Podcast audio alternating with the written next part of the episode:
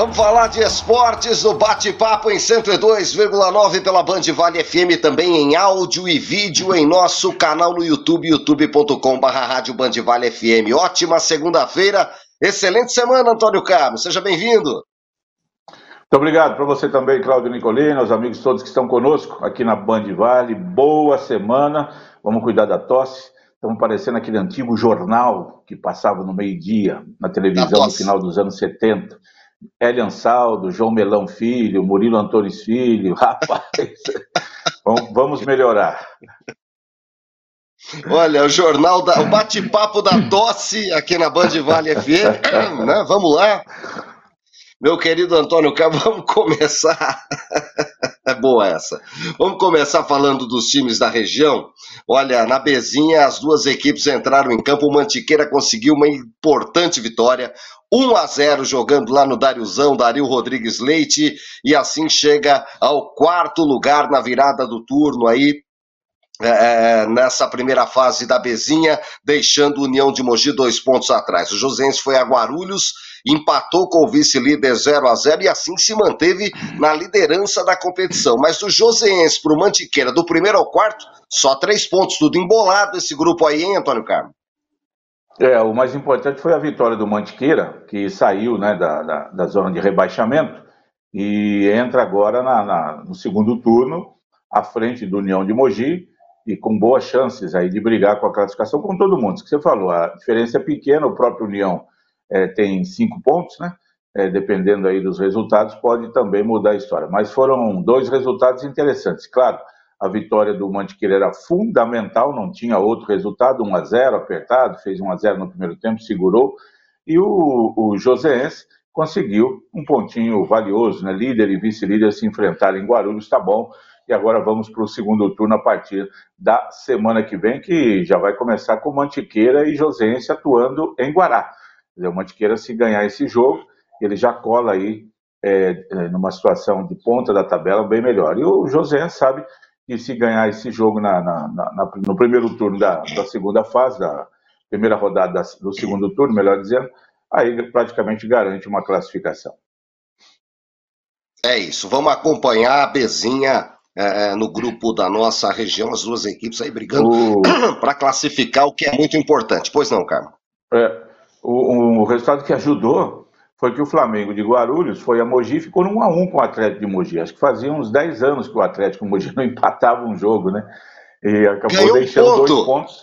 Ganhou 1 ponto. O time melhorou, né? Esse ano ele não tomou nenhuma goleada, esse Atlético de Mogi. Todo ano, 6, 7, 8... Esse ano não, e ele tem dado dificuldades aí para os adversários, tanto é que perdeu por 1-0 só para o Joseense no Martins Pereira, e agora empatou com o Flamengo. Sinal de melhoras lá pelos lados do Atlético Mogi, tirou 2 pontos do Flamengo, que poderão fazer muita falta. Vamos ver no segundo turno aí se esse time do Atlético Mogi reage, o time que está 62 jogos sem ganhar uma partida desde 2017. 62, tem alguém contando isso, Antônio Carmo?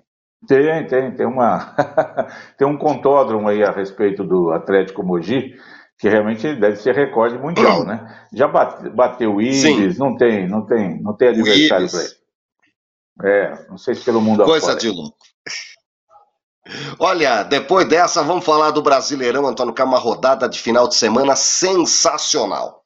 Vamos começar pelo sábado, com resultados. A maioria dos jogos foi no sábado. Resultados importantes. Bom, Bahia e Goiás, 1-1 na Fonte Nova. Clássico no Maracanã. O Botafogo venceu o Fluminense 1-0. O Botafogo tá jogando bem, rapaz. Mais do que ganhar, ser líder isolado do campeonato, não tem ninguém à sua frente nem atrás, né? Já abre 3 pontos do segundo colocado, que é o Palmeiras. O Botafogo tá jogando bem, me parece embalado para esse Brasileirão. 1-0 no Fluminense. O São Paulo mostrou força diante de 57 mil torcedores no Morumbi, lotado, sabadão, aquela friaca de início de noite, a galera foi, empurrou, e o Tricolor meteu 4-2 no Vasco, um jogo duro, venceu só no finalzinho. O Red Bull venceu o Atlético Paranaense 2-0, o Atlético Mineiro ganhou do Coritiba no Couto Pereira 2-1, esse Coritiba para mim dificilmente se recupera esse ano, é um time muito fraco, já trocou de técnico e só toma bordoada. O América ganhou mais uma, depois de ganhar no meio de semana do Inter, ganhou do Fortaleza 2-1, primeira vitória no Brasileirão, deixou a lanterna pro Coritiba. E à noite, na Vila Belmiro, Santos e Palmeiras, 0 a 0, Antônio Cam. E aí? Bom, de sábado, Nicolino, destaque extraordinário a presença do torcedor de São Paulo. Quase 60 mil torcedores no Morumbi, num jogo de 7ª rodada de brasileiro, que prova que o torcedor de São Paulo ele está ligado e está acompanhando, confiante na recuperação do time, invicto a muitos jogos, desde que o Dorival Júnior assumiu a equipe. Se não está jogando um grande futebol maravilhoso, mas sábado mostrou competência, jogou bem.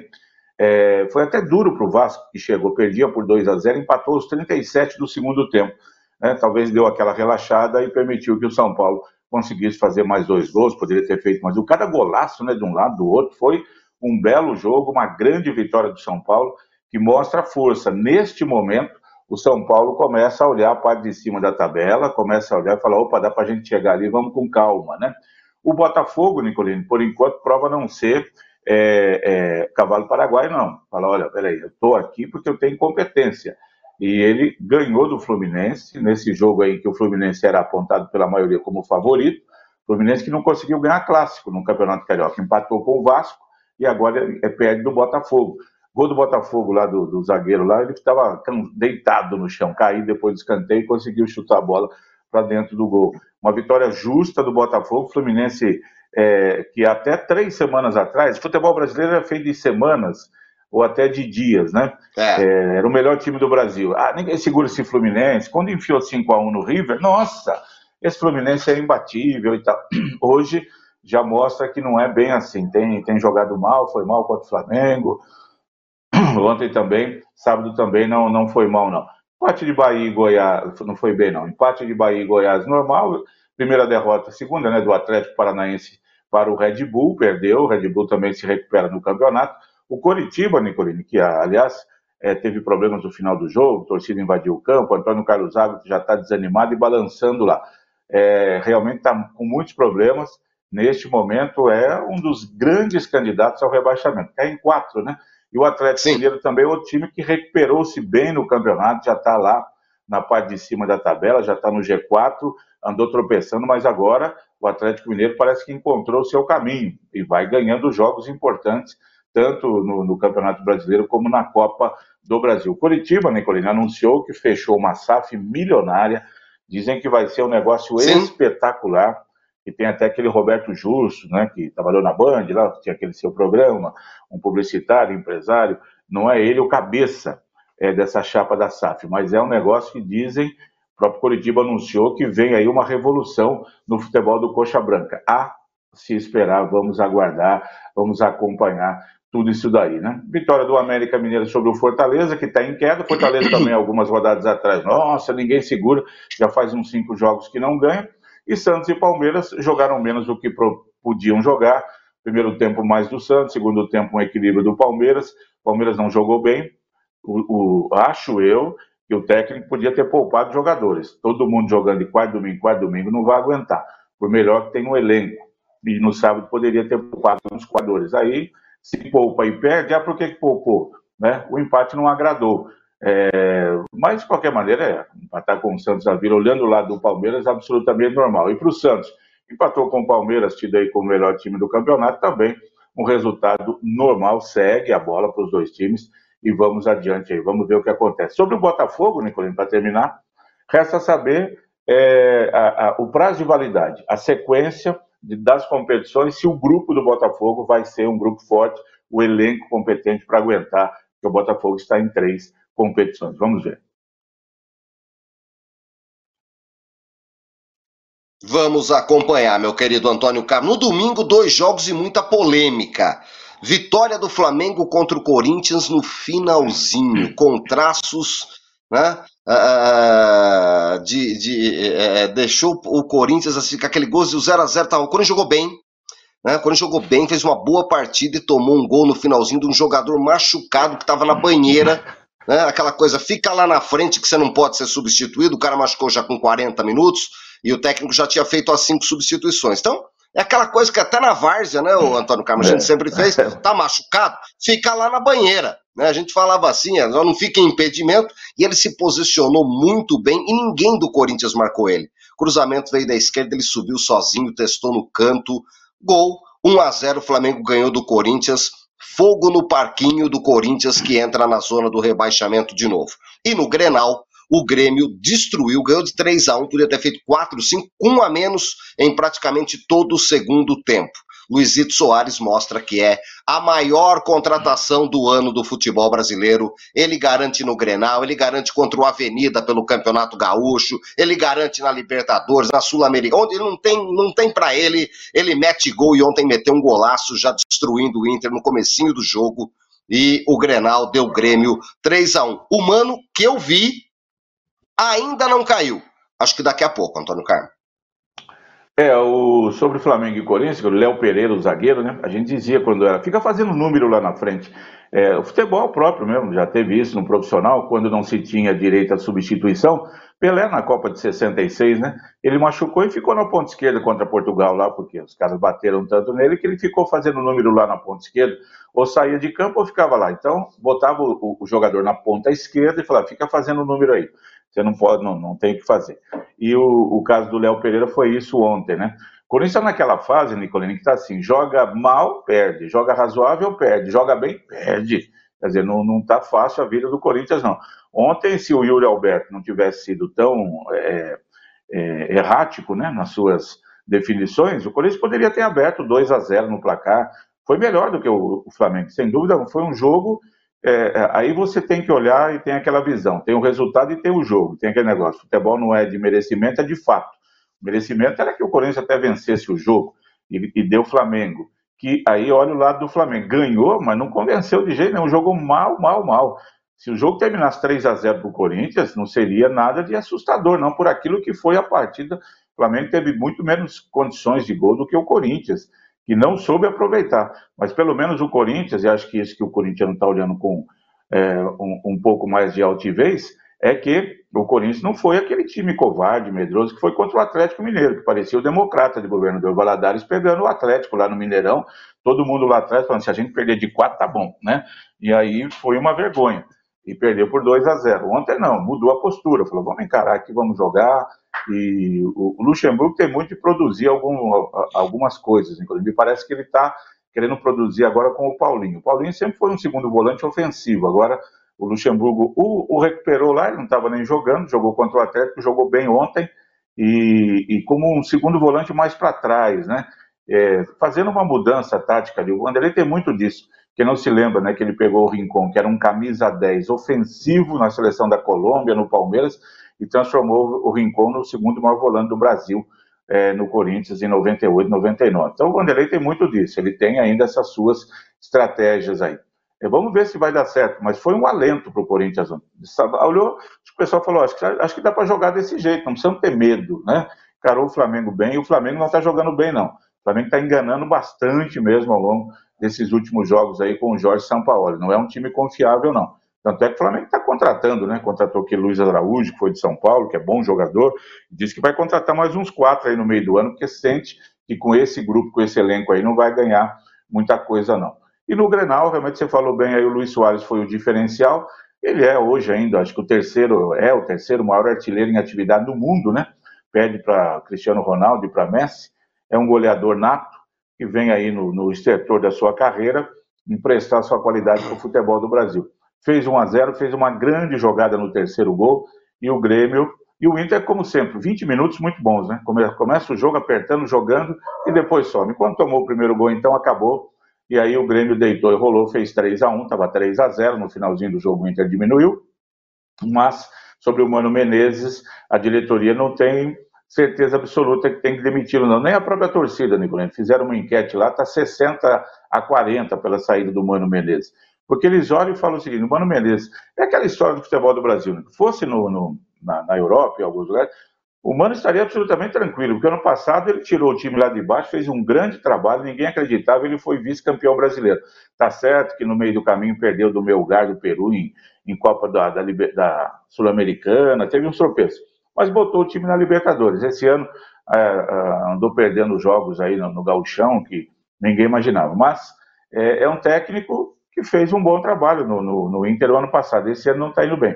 Ele teria uma possibilidade maior de continuar o trabalho, mas no Brasil todo mundo sabe, é resultado, E esse ano para o Inter a coisa está muito feia, né? O Inter está devendo futebol, o time é fraco, a gente sabe disso, e aí fica a definição com a diretoria do Inter. Renato Gaúcho está todo pimpão, né? Tranquilo, recuperou-se bem, enquanto que Mano Menezes está em fogo alto lá no Beira-Rio. Olha, para o Marcos Salles, que falou se eu já mandei o fax para o Mano, eu mandei, não sei se ele vai receber.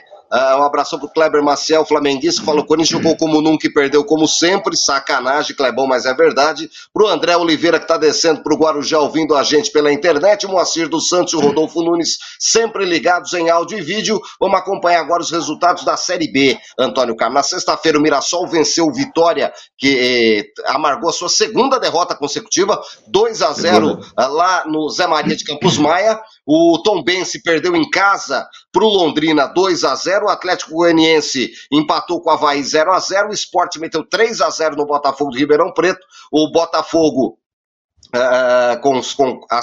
colhe mais uma derrota, fica ali no meio da tabela. O Ituano perdeu em casa para o Novo Horizontino 2-0, a Band mostrou. O São Caetano venceu, o Sampaio Correia venceu o ABC por 1-0. No domingo, o Juventude venceu a Chapecoense em Chapecó 2-0. O Criciúma empatou com o Ceará, perdeu para o Ceará 2-1. A Band mostrou ontem, direto do Heriberto Rios, com muita gente. E a gente teve ainda dois jogos. No Rei Pelé, a vitória do Vila Nova em cima do CRB, 3-0, o CRB que está na zona do rebaixamento está muito mal, e o derby que a Band mostrou para todo o Brasil, jogo pegado com gol aos 45 aos 50 do segundo tempo, deu 1-1, Antônio Carmo. O Ponte Preta fez 1-0 com o gol do Ger, que era um jogador do Itapirense, jogou Bezinha contra o São José em 2020, contra o Joaquim, que foi o melhor zagueiro do Santos sábado lá. Ele deu uma arrumada na zaga do Santos, e Joaquim jogou pelo São José, foi campeão da Bezinha em 2020, é bom jogador que o Santos foi buscar no Cuiabá. O Jé fez o gol aos 45, aos 50 o Guarani empatou, e aí aquela confusão, o Bruno Mendes que fez o gol, faz aquela velha história, fica quieto, põe a mão na boca e tal, provoca, né? Depois da confusão. Cria da base do Bugre, né? Ah, é verdade. Nicolas Vili, boa parte do jogo, muito bacana ver, só tem torcida da Ponte, né? Não pode ter torcido o adversário. Sim. E aí, mas com muita gente no Moisés Lucarelli, como é gostoso ver um jogo movimentado como esse. A única ressalva, Nicolas, fica em relação à cor da bola. Uma bola azul meio escuro, meio cinza à noite, você não consegue enxergar a bola. Teve um ano aí do Campeonato Brasileiro que eu falei muito isso aqui. A iluminação do Majestoso não é nenhuma maravilha, né? Basta vocês pegarem aí, dá uma olhada para você ver. Você não acha a bola de vez em quando, você vê, olha, cadê a bola?